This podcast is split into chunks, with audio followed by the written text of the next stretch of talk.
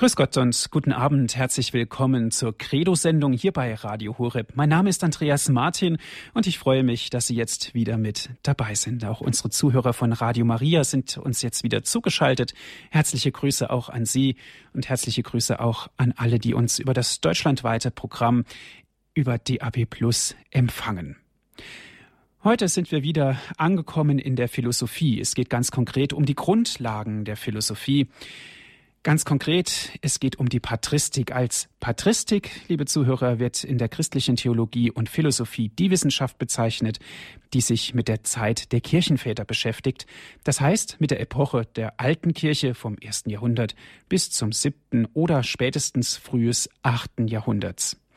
Man unterscheidet zwischen den westlichen und den östlichen Patristikern. Die patristische Epoche endet im Westen mit Isidor von Sevilla, im Osten mit Johannes von Damaskus, die jeweils als letzte Kirchenväter gelten. Ein ganz besonderer Kirchenvater, den wir heute in unserer Credo-Sendung näher betrachten werden, das ist der heilige Augustinus. Er lebte zwischen 354 und 430 nach Christus.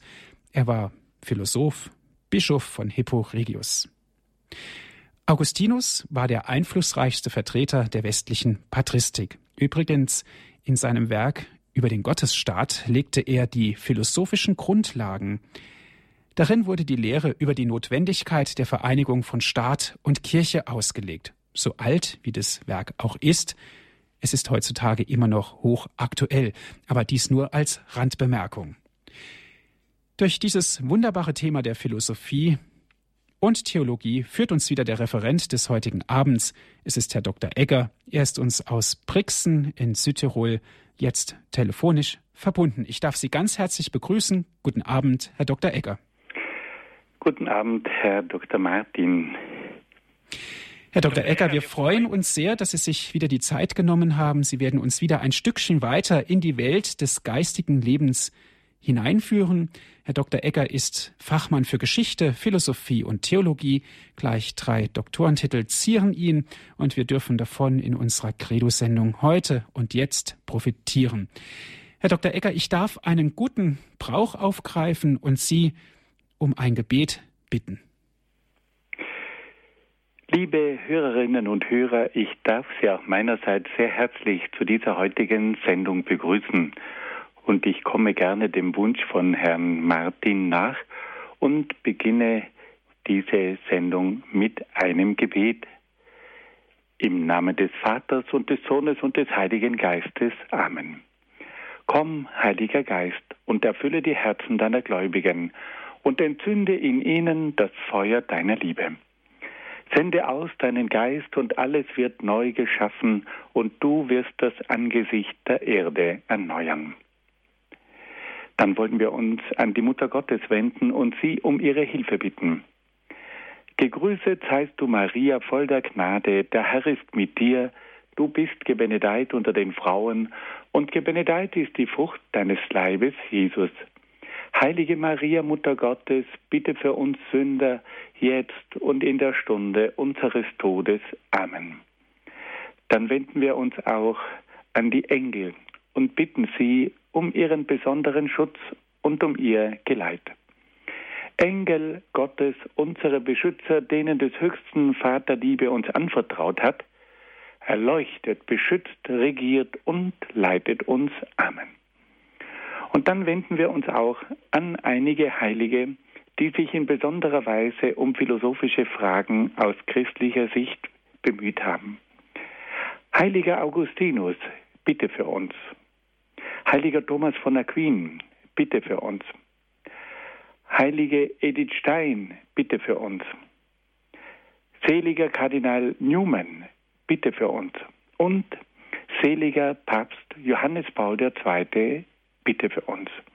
Im Namen des Vaters und des Sohnes und des Heiligen Geistes. Amen.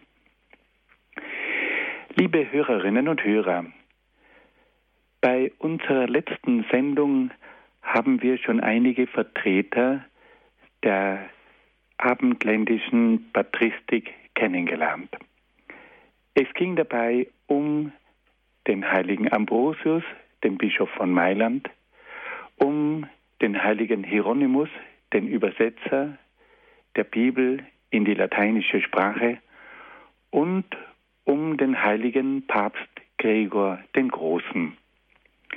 Heute wollen wir uns nun dem vierten abendländischen Kirchenvater zuwenden, nämlich dem heiligen Augustinus. Augustinus hat ein sehr bewegtes Leben geführt, bevor er dann sich wirklich für das Christentum entschieden hat. Und es ist notwendig, aber gleichzeitig auch höchst interessant, sich mit dem Leben des heiligen Augustinus auseinanderzusetzen. Man kann sein Denken, sein Wirken und seinen Einsatz nur begreifen, wenn man sich mit seinem Leben auseinandergesetzt hat. Und so möchte ich Ihnen nun in einer etwas ausführlicheren Weise das Leben des heiligen Augustinus schildern und vorstellen. Augustinus wurde, ähm, wurde 354 in Tagaste in Numidien in Nordafrika geboren.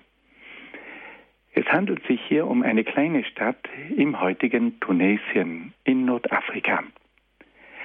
Sein Vater Patricius war ein römischer Beamter, der sich kurz vor seinem Tod taufen ließ. Seine Mutter war die große heilige Monika. Sie war eine eifrige Christin und hat sich mit ganzer Kraft darum bemüht, ihren hochbegabten Sohn dem Glauben zuzuführen. Augustinus studierte zunächst in Madaura und in Karthago. Er studierte Rhetorik, also die Redekunst, und Rechtswissenschaften. In jungen Jahren führte er ein ausschweifendes Leben. Er hatte eine Lebensgefährtin, die ihm einen Sohn geboren hat, und diesem Sohn hat er den Namen Adeodatus gegeben, von Gott gegeben. Er liebte das Leben, er war auch ein Genussmensch, aber gleichzeitig war dieser junge Augustinus auch ein ungemein aufgeweckter junger Mann. Er hat sich für alles interessiert und er war von einer großen Neugierde erfüllt. Und so hat er sich auch mit philosophischen Fragen auseinandergesetzt. Vor allem die Lektüre von einem Werk von Cicero hat in ihm das Interesse an philosophischen Fragen geweckt. Dieses Buch von Cicero trägt den Namen Hortensius. Dieses Buch war für viele junge Männer der damaligen Zeit eine erste Einführung in die Philosophie. Leider ist dieses Buch verloren gegangen. Und so wissen wir nicht, welche Gedanken den jungen Augustinus besonders angesprochen haben. Aber die Philosophie hat ihn von da an nicht mehr losgelassen. Er hat sich sehr bald für eine damalige Modephilosophie entschlossen, nämlich für den Manichäismus. Das war eine Lehre, die vor allem behauptet hat, dass die Welt und auch der Mensch von Natur aus schlecht seien und dass es deswegen eigentlich egal sei, was man mit dem eigenen Körper macht. Da ohnehin der Körper schlecht ist, kann auch die Sinnenlust nichts Schlechtes sein. Und diese Philosophie, dass der Körper ohnehin schlecht sei und man deswegen mit ihm machen könne, was man wolle, diese Philosophie hat den jungen Augustinus sehr geprägt. Er war, das muss man sagen, ein Lebemensch der das Leben voll genossen hat, aber gleichzeitig war er ein suchender Mensch, ein unruhiger Geist, der aber durch seine hohe Intelligenz sich immer wieder mit tieferen Fragen auseinandergesetzt hat. Nach der Beendigung seiner Studien wurde Augustinus Lehrer in Tagaste und in Karthago. Als seine Mutter ihm wegen seines Lebenswandels Vorhaltungen machte, zog er mit seiner Lebensgefährtin und seinem Sohn nach Rom. Augustinus ergreift also die Flucht und ohne sich von der Mutter und vom Vater zu verabschieden, fährt er nach Rom und versucht dort sein großes Glück. Aber in Rom verfiel er in eine große Krise und wurde Anhänger des Skeptizismus. Er beginnt an allen Dingen zu zweifeln und zweifelt sogar, ob es einen Sinn des Lebens gibt. Inzwischen war ihm aber seine Mutter Monika nach, no nach Rom nachgereist und versuchte ihn auch dort zu einem besseren Lebenswandel anzuhalten. Augustinus war verärgert über diese Mutter, die ständig hinter ihm her war. Aber auch die Mutter war sehr besorgt um diesen Sohn. Es ist nicht leicht, die Mutter von einem hochbegabten jungen Mann zu sein. Aber Monika hat nicht aufgehört, für Augustinus zu beten.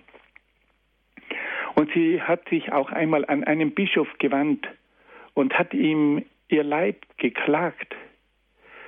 Und der Bischof hat dann Monika eine wunderbare Antwort gegeben. Ein Sohn so vieler Tränen kann nicht verloren gehen. Ein Sohn so vieler Tränen kann nicht verloren gehen. Augustinus entschließt sich, noch einmal die Flucht nach vorne anzutreten und er versucht von Rom wegzukommen und landet schließlich in Mailand. In Mailand gelingt es ihm, eine Anstellung am Kaiserhof zu bekommen. Und zwar war er dort gewissermaßen Hofredner. Und er musste bei besonderen Anlässen Ansprachen halten. Er war verpflichtet, bei Feierlichkeiten gewissermaßen als Rhetor, als der große Redner des Kaiserhofes aufzutreten. Aber da passiert nun etwas ganz Besonderes. Augustinus hört, dass es in Mailand einen Bischof gibt, der ein prächtiger Rhetoriker ist. Ein Mann, der die Redekunst beherrscht wie kein anderer. Wir haben Ambrosius schon kennengelernt. Ambrosius war vorher Politiker. Er war Präfekt von Mailand und wurde dann auf Wunsch des Volkes zum Bischof von Mailand gewählt und wurde dann zum Bischof geweiht. Und dieser ehemalige Politiker, der aber auch ein großer Heiliger war, der fasziniert die Leute in Mailand durch seine großartigen Predigten. Und der junge Augustinus denkt sich, den Mann möchte ich mir einmal anhören. Aber er geht nicht hin, um seinen Glauben zu vertiefen, sondern als Spezialist für Rhetorik, für Redekunst, möchte er diesen Mann mal hören, um zu erleben, wie dieser Mann es versteht, die Zuhörer anzusprechen und zu fesseln. Augustinus hört Ambrosius immer wieder und da geschieht nun etwas Unglaubliches. Ambrosius erklärt die Heilige Schrift. Aber er verwendet dabei eine besondere Methode. Er erklärt die Schrift nicht einfach, nur wörtlich, sondern er versucht immer wieder eine allegorische Methode anzuwenden und versucht viele Stellen der Heiligen Schrift in einem übertragenen Sinn zu erklären. Also er bleibt nicht beim wörtlichen Sinn der Heiligen Schrift stehen, sondern versucht diesen Text auch in einem übertragenen Sinn zu erklären und zu deuten. Und auf einmal öffnet sich für Augustinus der Zugang zur Heiligen Schrift. Er hat die Heilige Schrift vorher immer belächelt und hat gesagt, ja, was da in dieser Heiligen Schrift steht, das kann man doch nicht glauben, das kann man doch nicht annehmen, dass die Welt in sechs Tagen erschaffen worden ist, das kann doch kein vernünftiger Mensch glauben. Und nun hört er auf einmal, wie dieser Ambrosius die Heilige Schrift nicht in einem wortwörtlichen Sinn erklärt, sondern dass er auch die Heilige Schrift in einem übertragenen Sinn erklärt, mit Hilfe der sogenannten allegorischen Methode. Und auf einmal erschließt sich ihm die Heilige Schrift. Und auf einmal gelingt es ihm, die Heilige Schrift anzunehmen, weil er nämlich den tieferen Sinn der Heiligen Schrift begreift. Ambrosius, der ehemalige Politiker, der ehemalige Präfekt und jetzige Bischof von Mailand, erschließt diesem feurigen Nordafrikaner die Heilige Schrift. Augustinus gerät in eine große Krise. Er merkt, dass er sich entscheiden muss.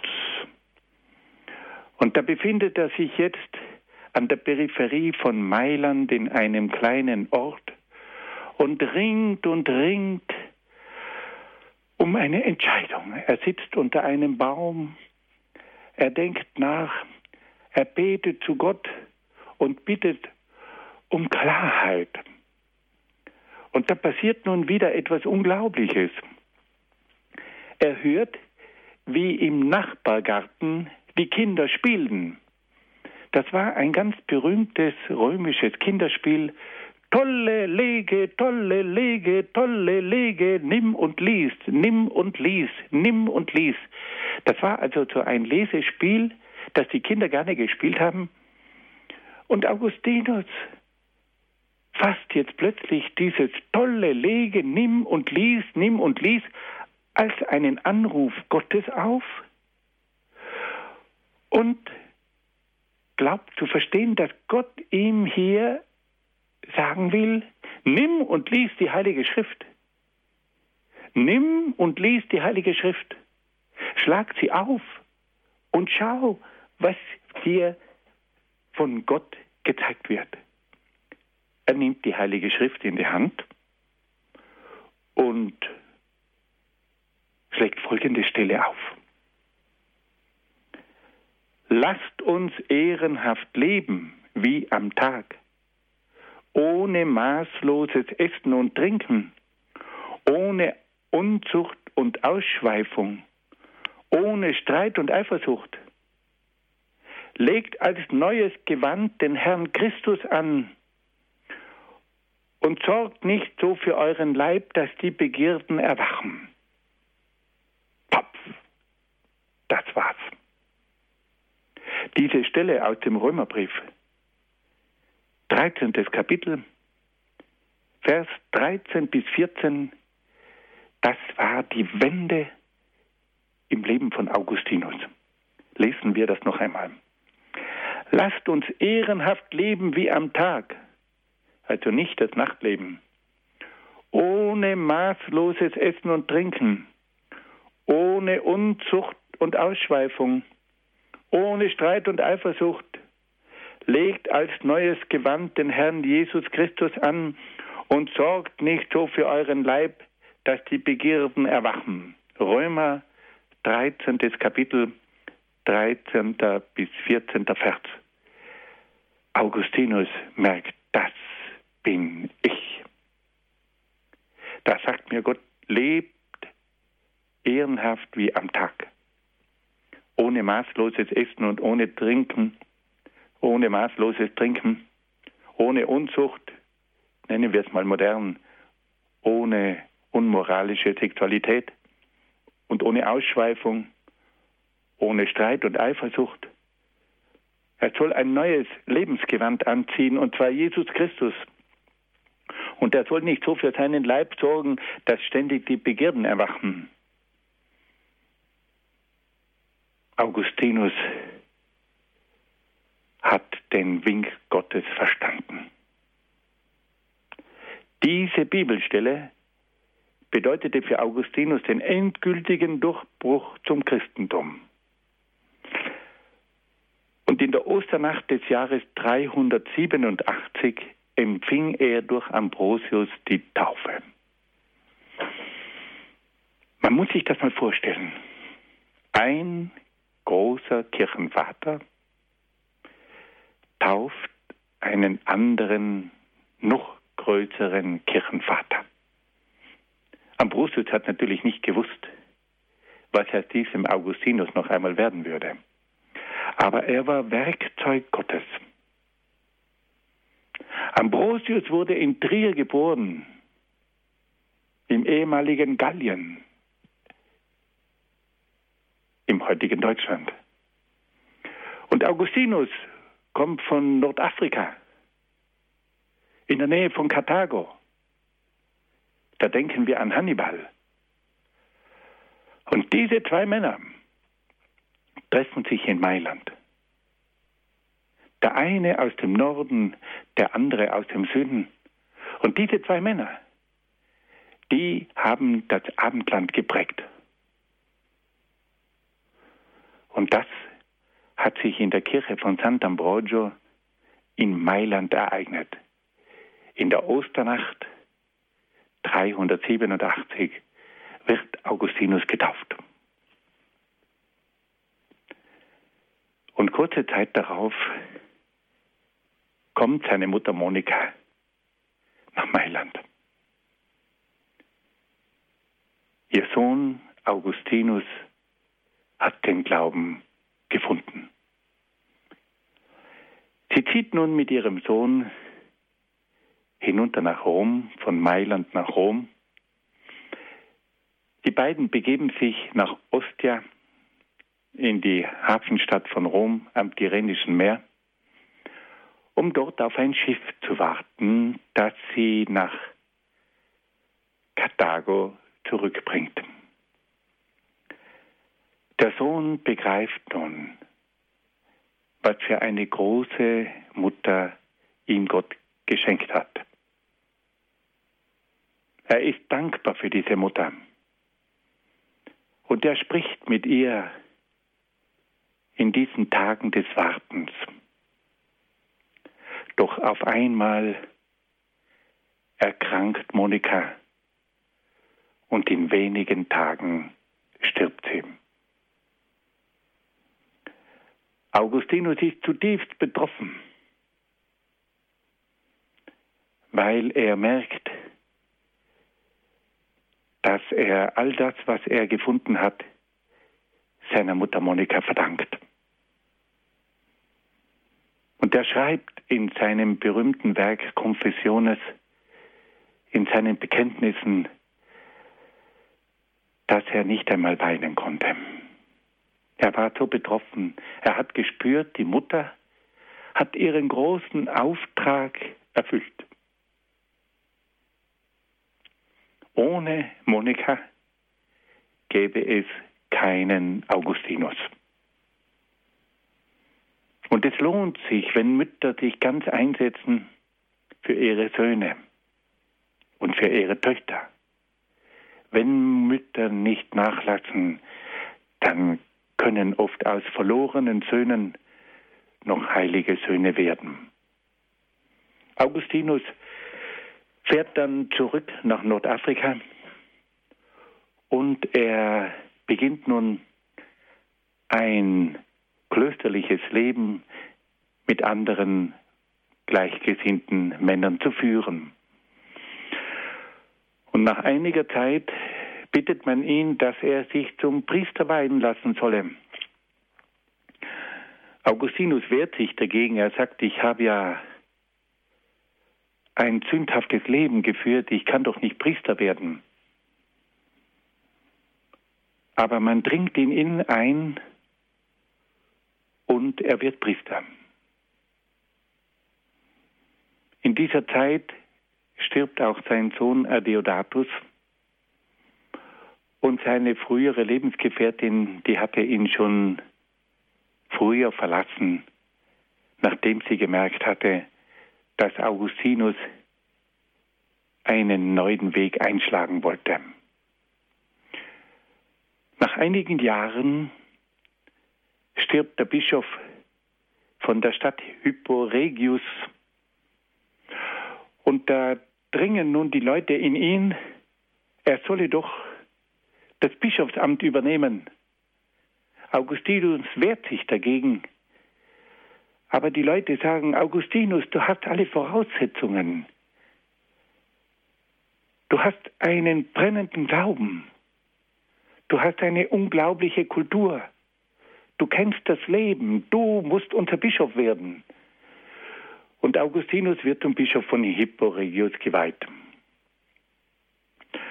Und nun beginnt eine unglaubliche Tätigkeit.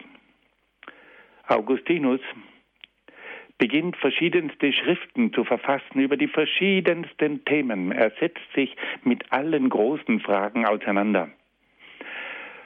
Und er entwickelt einen Stil, eine Beredsamkeit, die die Menschen fasziniert. Er kann aber auch seine Gegner angreifen er kennt seine Gegner. Er war selber früher in einer ganz anderen Welt. Er kennt die negativen philosophischen Systeme des Manichäismus und des Skeptizismus. Und er kennt die verschiedenen theologischen Theorien und er beginnt nun zu schreiben. Er schreibt nicht selber, sondern er diktiert. Er hat Schreiber und dadurch, dass er seine Texte diktiert, sind diese Schriften von Augustinus so unheimlich lebendig. Das brennt. Und Augustinus wird plötzlich gelesen. Überall hören die Menschen von ihm. Und überall lesen sie von ihm. Die Bischöfe in Italien, in Spanien, im Orient lesen Augustinus. Augustinus ist der Mann, der die Fackel der Theologie entzündet. Und er wird zum anerkannten Führer der damaligen kirchlichen Theologie. Augustinus hat gleichzeitig auch in einer unglaublich dramatischen Zeit gelebt. In seine Lebenszeit fällt die Eroberung Roms durch die Westgoten unter der Führung von Alarich. Alarich erobert Rom zum ersten Mal. In seiner über tausendjährigen Geschichte wird Rom erobert. Und die Menschen sind erschüttert. Roma Eterna, das ewige Rom, kann erobert werden. Die Barbaren fallen über diese Stadt her. Es gibt Tausende von Toten. Die Paläste werden geplündert. Und niemand ist imstande, die Bevölkerung zu schützen. Und Augustinus betrachtet das als ein Zeichen. Rom kann fallen. Und er beginnt nun ein Werk zu schaffen, das weit über Augustinus hinauswirkt. Den Gottesstaat. Und da versucht er den Gottesstaat, wie Gott ihn möchte, dem Erdenstaat gegenüberzustellen. Er beobachtet, dass das tausendjährige Rom am Zerfallen ist. Und er nennt dieses Rom den Erdenstaat, die Civitas Terrena. Er ist von der, Große, von der Größe Roms überzeugt. Er kennt die römische Kultur, er kennt die römischen Schriftsteller, er kennt die römische Kunst. Und trotzdem fragt er sich, wie ist denn das möglich, dass dieses große Rom, das den Erdkreis regiert hat, das eine solche Kultur und Zivilisation hervorgebracht hat, plötzlich am Ende ist. Und da sagt er, der eigentliche Grund ist der, dass Rom zwar eine große Kultur geschaffen hat, aber dass dieses Rom nicht auf den Grundsätzen Gottes aufgebaut ist. Da geht es um Macht da geht es um Ruhm, da geht es um Gewalt, da geht es um Krieg. Und er sagt, das sind keine göttlichen Prinzipien. Und deswegen muss Rom trotz seiner Größe untergehen. Und deswegen muss Rom trotz seiner hohen Kultur letztlich der Dekadenz verfallen. Und er stellt diesem Erdenstaat den Gottesstaat gegenüber. Die Civitas Dei. Und er sagt, dass dieser Staat auf ganz anderen Grundsätzen aufgebaut ist. Da geht es um Gott. Da geht es um die zehn Gebote. Da geht es um eine Politik für die Menschen. Da gibt es eine Ehrfurcht vor den Schwächeren und, und, und. Und Augustinus hat durch diese Gegenüberstellung des Gottesstaates und des Erdenstaates einen Vergleich geschaffen, der die Menschen aller Zeiten bewegt hat. Und er sagt, die Politik ist im Grunde genommen ein Kampf zwischen Himmel und Erde. Das ist nicht nur Menschenwerk. Da ist Gott und der Satan im Kampf. Der Erdenstaat bekämpft den Gottesstaat. Und dieses Werk, das hat die Menschen bewegt. Und dieses Werk bewegt uns auch heute. Auch heute gibt es den Gottesstaat, der im Kampf steht mit dem Erdenstaat.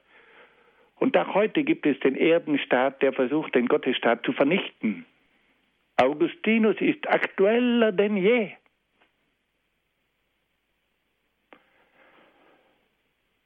Und dieser Augustinus hat auch unseren Papst zutiefst geprägt.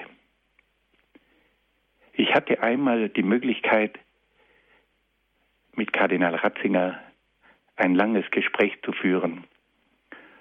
Und da habe ich ihm eine persönliche Frage gestellt und habe ihn gefragt, Herr Kardinal, wer ist denn eigentlich Ihr Lieblingstheologe und Ihr Lieblingsdenker? Dann hat er gesagt, natürlich Augustinus. Und dann habe ich ihn gefragt, warum denn? Und dann hat er mir geantwortet, weil dieser Mann wie kein anderer das Leben und die Dramatik des Lebens wiedergibt. Augustinus ist tatsächlich der Mann, der das Leben, seine Zeit erlebt hat, der Stellung nimmt, der Partei ergreift, aber nicht neutral wie ein Wissenschaftler, sondern wie einer, der brennt, wie einer, der mitlebt, wie einer, der Partei ergreift für Gott. Das ist der große Unterschied zu den wissenschaftlichen, theologischen Ausführungen. Dieser Mann, der steht im Geschehen drin. Dieser Mann, der erlebt seine Zeit und auch sein Ende hat ganz seinem Charakter entsprochen. Augustinus erlebt noch den Sturm der Vandalen. Das schlimmste Volk der Völkerwanderung, die Vandalen, kommt nach Nordafrika. Sie ziehen quer durch Europa, sie ziehen quer durch Spanien bis hinunter nach Gibraltar. Dort fahren sie dann mit gekapperten Schiffen über die Meerenge hinüber nach Afrika und dann erobern sie ganz Nordafrika bis hinüber nach Karthago. Und auf einmal stehen sie vor den Mauern von Hippo Regius, von der Bischofsstadt von Augustinus. Die Bevölkerung ist entsetzt. Man weiß, dass der Führer der Vandalen, Geiserich, ein gnadenloser König ist. Und der römische Hauptmann versucht, die Stadt zu verteidigen. Und der Bischof Augustinus geht zu ihm hin und sagt, du bist doch nie imstande, mit diesen wenigen Soldaten die Stadt zu verteidigen. Lass das. Ich werde mit dem König der Vandalen mit Geiserich sprechen. Und Augustinus, der Bischof, begibt sich in das Lager der Vandalen. Und er trifft sich mit Geiserich. Und dieser barbarische König kennt Augustinus. Er weiß, wer vor ihm steht. Und die zwei Männer kommen ins Gespräch. Und Augustinus versucht zu verhandeln, dass die Stadt nicht geplündert wird. Er ist ja als Bischof Hirte von dieser Stadt. Und er geht dann zurück und versucht der eigenen Bevölkerung zu sagen, unter welchen Bedingungen man diese Stadt übergeben kann.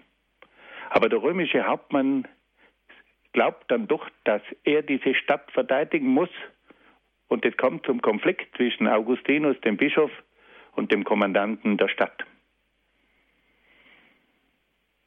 Die Stadt wird verteidigt, die Vandalen belagern die Stadt. Und während dieser Belagerung stirbt Augustinus. Eine unheimliche Symbolik. Dieser Mann stirbt während der Belagerung seiner Stadt durch die Barbaren. Aber sein Werk, vor allem sein Buch De Civitate Dei über den Gottesstaat, das hat er geschrieben. Und das ist das Programm für das neue Europa. In diesem Buch hat Augustinus die Grundlagen geschaffen für das heilige römische Reich deutscher Nation. Und dieses Buch wird ein anderer Großer lesen und studieren. Karl der Große. Karl der Große hat die Bedeutung dieses Werks erkannt. Und Karl der Große, der politische Vater von Europa, geht bei Augustinus dem geistigen Vater von Europa in die Schule. Und er lernt von ihm. Und diese geistigen Fundamente von Augustinus werden die geistigen Fundamente des Abendlandes. Dieser Mann hat die geistigen Grundlagen geschaffen für Europa, Augustinus. Und wenn die geistigen Grundlagen vorhanden sind, dann kann ein Politiker auch ein Reich schaffen, weil dieses Reich geistige Grundlagen hat. Dieses Reich hat eine Idee. Dieses Reich hat eine Seele. Und diese Seele ist das Christentum, das Augustinus in seiner Theologie entfaltet hat. Ein gewaltiges Leben, ein gewaltiges Schaffen, und eine gewaltige Nachwirkung von Augustinus aus Hyporegius. Nun hören wir ein wenig Musik.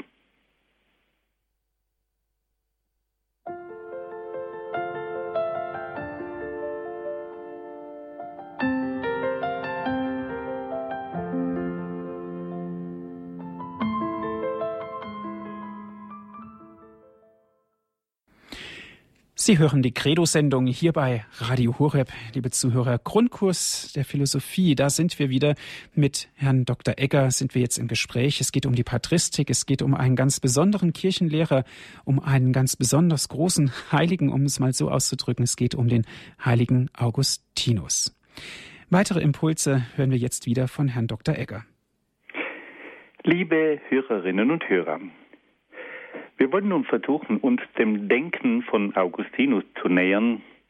Und wir müssen ganz offen sagen, das ist kein leichtes Unterfangen. Augustinus hat ein sehr umfangreiches Werk hinterlassen und hat in seinen Schriften fast alle philosophischen und theologischen Themen behandelt. Er war ein hervorragender Kenner der antiken Kultur und verwertete manches wertvolle Gedankengut der Antike für die Schaffung des christlich-abendländischen Weltbildes. Er war aber auch ein sehr schöpferischer und spekulativer Denker, der in den verschiedensten Bereichen neue Perspektiven eröffnet hat.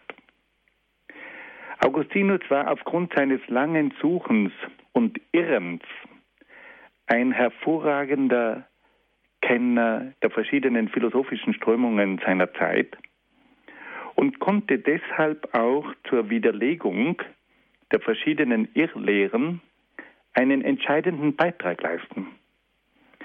Augustinus war schließlich auch ein Mensch mit einem brennenden Herzen. In seinen Schriften ist überall ein starkes persönliches Bekenntnis zu spüren, das seinen Aussagen eine große Lebendigkeit verleiht. Und aufgrund seiner umfassenden und tiefschürfenden Ausführungen gilt Augustinus als der geistige Vater des Abendlandes. Und es ist deshalb berechtigt, dass wir uns in einer vertieften Weise mit den Gedanken von Augustinus auseinandersetzen. Beginnen wir zunächst einmal mit dem Bereich der Erkenntnis.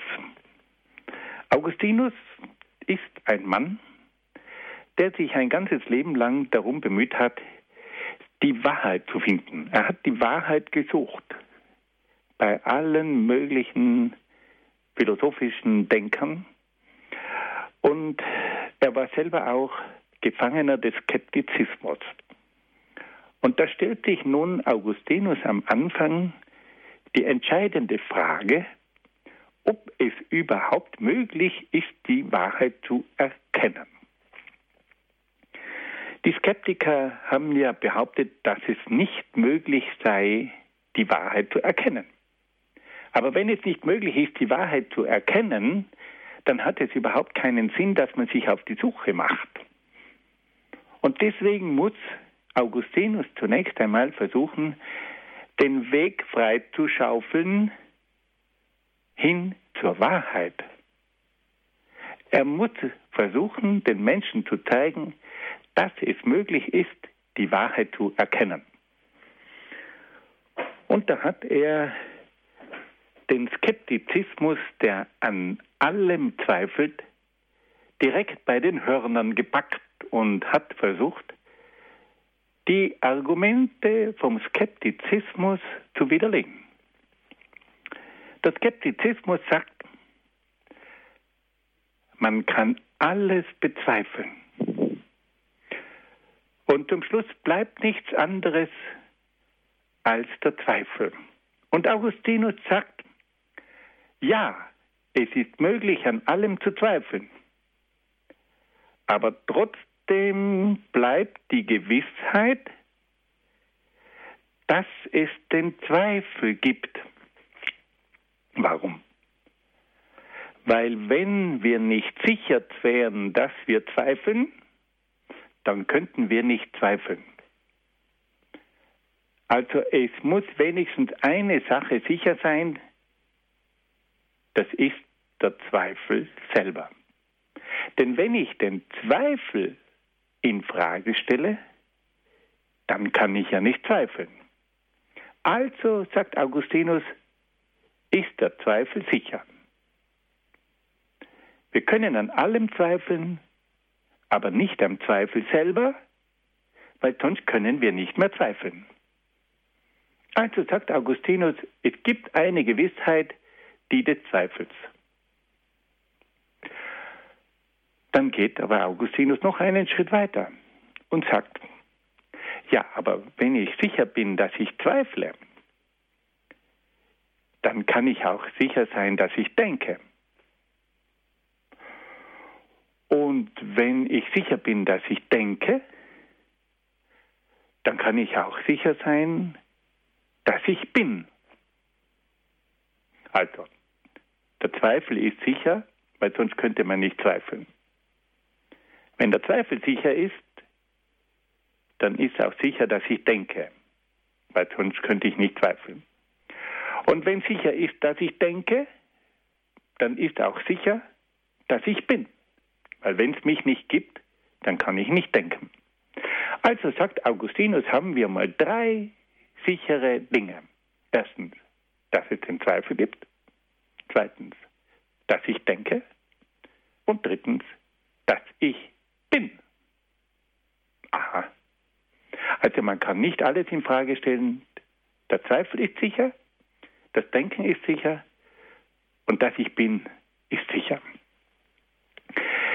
Dieser berühmte Schluss von Augustinus, der war dann später auch in der modernen Philosophie einmal von großer Bedeutung.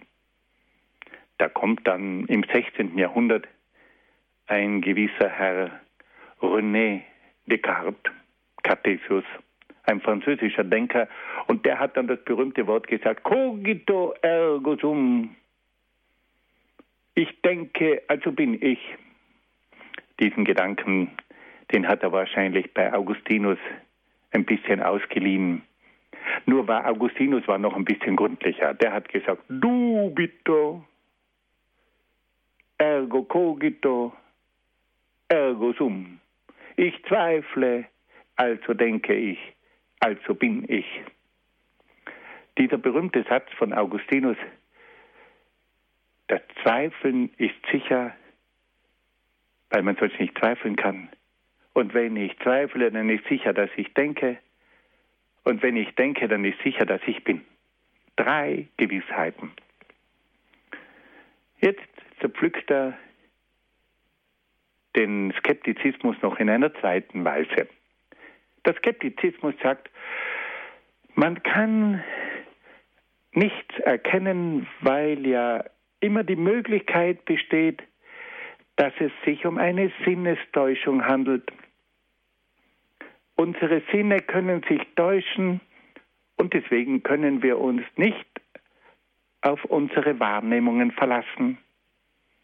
Und Augustinus kennt dieses Argument der Sinnestäuschungen und zerpflückt dieses Argument. Und er sagt, liebe Freunde, liebe Skeptiker, im Normalfall können wir uns durchaus auf unsere Sinne verlassen. Es ist nicht alles eine Sinnestäuschung. Es gibt nur Ausnahmen, wo es Sinnestäuschungen gibt.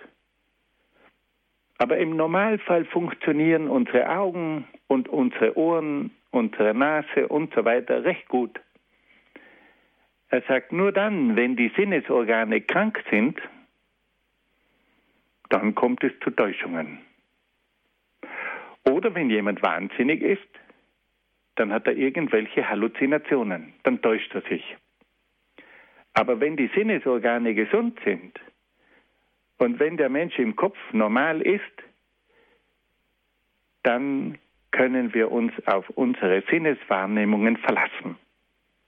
Und damit hat jetzt Augustinus das zweite Argument des Skeptizismus widerlegt, nämlich die Sinnestäuschungen. Es gibt jetzt aber noch ein drittes Argument, und da sagen die Skeptiker, ja, aber auch in der Moral gibt es keine Wahrheit, weil wer kann schon genau sagen, wann etwas gut ist und wann etwas bös ist? Kein Mensch kann doch wirklich sagen, das ist gut und das ist bös. Und Augustinus sagt, Moment, wenn es kein Gut und Böse gibt, dann gibt es keinen Ehebruch, dann gibt es keinen Mord und dann gibt es kein Sakrileg. Aber jeder von uns weiß doch sehr wohl, was ein Ehebruch ist. Und jeder von uns weiß doch sehr wohl, was ein Mord ist. Und jeder von uns weiß doch, was ein Sakrileg ist. Und vor allem, wenn es ihm selber passiert, wenn ihm Böses widerfährt, dann weiß er sehr genau, dass es Gut und Böse gibt. Und damit zerpflückt jetzt Augustinus auch das dritte Argument.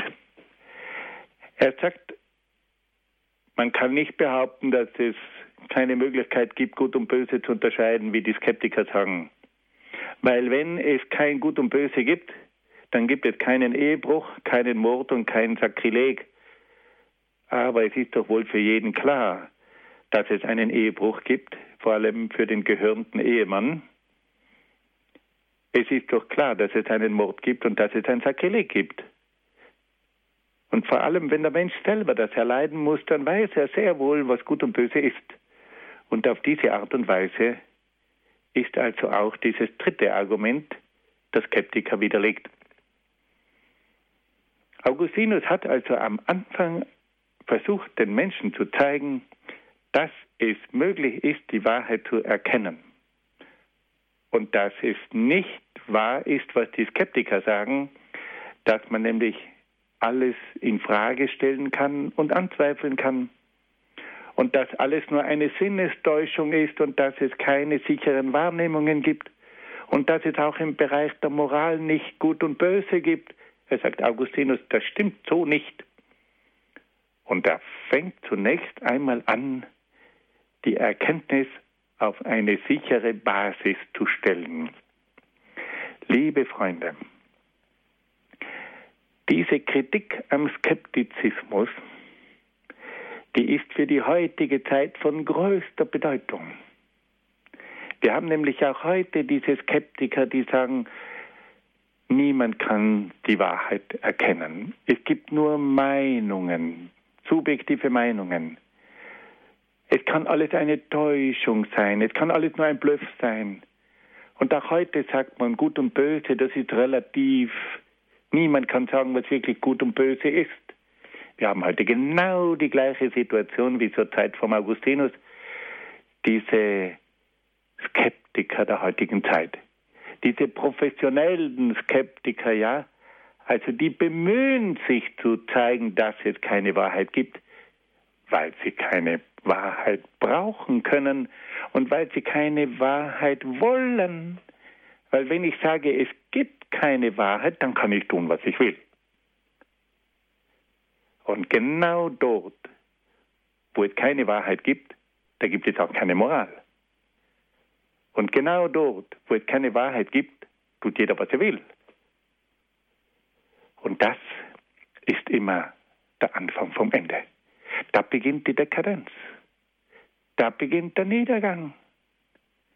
Und Augustinus räumt deswegen mal zunächst auf mit dem Skeptizismus und sagt, liebe Freunde, es ist möglich, eine Wahrheit zu erkennen. Man kann an allem zweifeln, aber am Zweifel selber nicht. Da fangt schon mal an. Weil wenn ihr alles anzweifelt, dann müsst ihr auch den Zweifel in Frage stellen und dann könnt ihr nicht mehr zweifeln und damit schießt ihr euch ein Eigentor. Ihr seid weg mit eurer eigenen Theorie. Und auch mit diesen Sinnestäuschungen und mit der Behauptung, dass es nicht möglich sei, Gut und Böse zu unterscheiden, sagt er, da sind wir nicht mehr lebensfähig, da können wir nicht einmal mehr sagen, es gibt einen Ehebruch, es gibt einen Mord. Und auf diese Art und Weise lässt also Augustinus die Skeptiker im Regen stehen. Also schon der Einstieg war recht kräftig und so wird es danach weitergehen. Ja, wir wollen jetzt diese heutigen Ausführungen noch einmal ganz kurz zusammenfassen. Wir haben jetzt von Augustinus gehört, dass er selbst ein sehr bewegtes Leben geführt hat. Er wird in Nordafrika geboren. Seine Mutter ist die heilige Monika. Er studiert Rhetorik und Rechtswissenschaften, hat aber nebenbei auch ein ausschweifendes Leben geführt. Er hat eine Lebensgefährtin, er bekommt einen Sohn, die Mutter macht ihm Vorhaltungen, er flieht nach Rom, dort fällt er in eine Krise, die Mutter kommt nach Rom nach, der Sohn flieht wieder nach Mailand, wird dort Redner am kaiserlichen Hof und dann kommt es zur Begegnung mit Bischof Ambrosius. Und dieser Bischof Ambrosius, der selber früher ein Politiker war, dem gelingt es, Augustinus die Heilige Schrift zu eröffnen. Durch die allegorische Methode, durch die Bibelauslegung im übertragenen Sinn. Augustinus öffnet sich, er ringt um seinen Glauben. Er hat dann diese Stimme gehört, nimm und lies. Er öffnet die Heilige Schrift. Er findet eine Stelle, die ihn zutiefst erschüttert. er lässt sich taufen. Er kehrt zurück in seine Heimat. Die Mutter stirbt in Ostia und er führt dann in Karthago ein klösterliches Leben mit Freunden, wird dann zum Priester, wird dann zum Bischof, kämpft für seine damalige Zeit, erlebt die Eroberung von Rom und stirbt während der Belagerung der Vandalen im Jahr 430. Und dann haben wir gehört, dass Augustinus zunächst einmal versucht zu zeigen, dass es möglich ist, die Wahrheit zu erkennen. Er zerpflückt die drei Argumente des Skeptizismus. Er sagt, man kann nicht an allem zweifeln, man kann schon nicht einmal am Zweifel zweifeln, weil man sonst nicht mehr zweifeln kann. Er zerpflückt die Behauptung, dass alles nur eine Sinnestäuschung sei, indem er sagt, im Normalfall, wenn die Organe gesund sind und der Kopf normal ist, kann man durchaus sich auf seine Sinnesorgane verlassen. Und er sagt auch, die Unterscheidung von Gut und Böse ist sehr wohl möglich, weil sonst jede Form der Moral in Frage gestellt wird. Da geht es schon mal voll los und da werden wir jetzt in den nächsten Sendungen noch einiges von Augustinus hören. Für heute bedanke ich mich einmal recht herzlich für Ihre Aufmerksamkeit und ich gebe jetzt zurück an Herrn Martin. Herr Dr. Egger, ganz herzlichen Dank auch an Sie für diese vielen Informationen, die Sie uns gegeben haben über diesen großen Heiligen, über den heiligen Augustinus. Dankeschön auch an Sie, liebe Hörerinnen und Hörer, dass Sie mit dabei gewesen sind. Wenn Sie gerne diese Sendung noch einmal nachhören möchten, bestellen Sie sich einen CD-Mitschnitt, rufen Sie an unseren CD-Dienst unter folgender Telefonnummer 08323 9675 120. Noch einmal 08323 9675 120.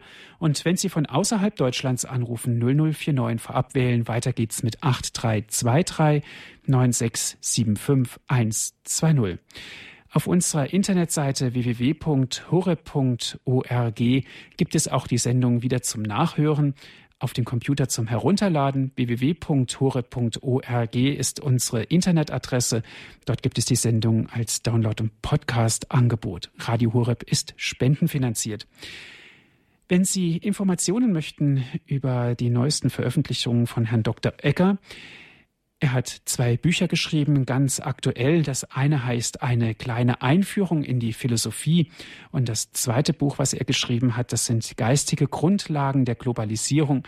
Der Untertitel lautet Antike Antworten auf postmoderne Entwicklungen. Beides Beide Bücher sind im Buchhandel erhältlich oder auch online bestellbar im Cut-Shop. Alle Informationen finden Sie auch auf unserer Internetseite im Infofeld zur Sendung. Nochmals auf unserer Internetadresse www.horeb.org.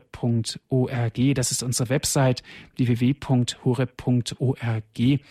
Herr Dr. Egger, ich darf Sie bitten, vielleicht ganz kurz auf das Buch, auf die Einführung der Philosophie ganz kurz einzugehen. Ja, bei dieser Einführung in die Philosophie, da geht es also um einige grundlegende Fragen. Da geht es zunächst einmal um das Wesen und die Bedeutung der Philosophie.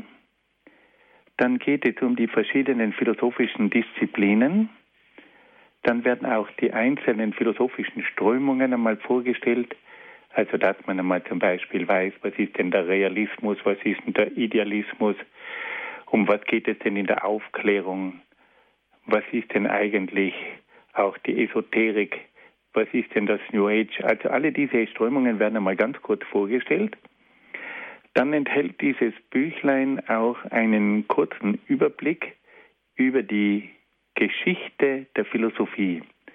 Also was waren denn die wichtigsten Strömungen in der Antike, im Mittelalter, in der Neuzeit bis herauf ins 20. Jahrhundert. Dann sind in diesem Büchlein auch einige philosophisch-ideologische Strömungen vorgestellt. Was ist denn der Liberalismus?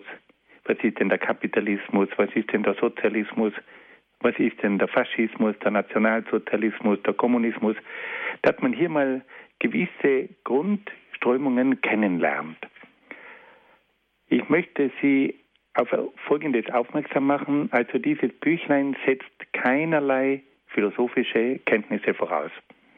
Es ist also wirklich ein Buch zum Einsteigen und sämtliche Begriffe werden dann ganz klar erklärt, damit jeder wirklich weiß, um was es geht. Aber ich darf Sie vielleicht noch ganz kurz auf das zweite Büchlein hinweisen. Das hat also den Namen Geistige Grundlagen der Globalisierung. Und in diesem Büchlein werden die verschiedenen Denker, die wir bei den philosophischen Sendungen bei Radio Horeb und Radio Maria gehört haben, nämlich Cicero, Seneca und andere Denker, die werden dort vorgestellt im Hinblick auf die Globalisierung im römischen Reich. Und dann wird der Versuch unternommen, diese Denker auch für die heutige Zeit einzusetzen. Und deswegen ist der Untertitel von diesem Büchlein Antike Antworten auf postmoderne Probleme. Wer sich also für diese Sendungen interessiert hat über Cicero und Seneca und, und, und, der findet dort in diesem Büchlein eine Zusammenfassung. Und ich habe dieses Büchlein Otto von Habsburg gewidmet. Ich habe einmal mit Otto von Habsburg ein Gespräch führen dürfen und da habe ich ihn gefragt, ob er glaubt, dass die Globalisierung gelingt. Und dann hat er mich angeschaut und hat gesagt, ich glaube leider nein. Und dann habe ich gesagt, ja, warum denn nicht? Und dann hat Otto von Habsburg geantwortet, das werde ich nie vergessen, weil wir geistig und menschlich nicht auf der Höhe sind. Und das hat mich getroffen im tiefsten Herzen.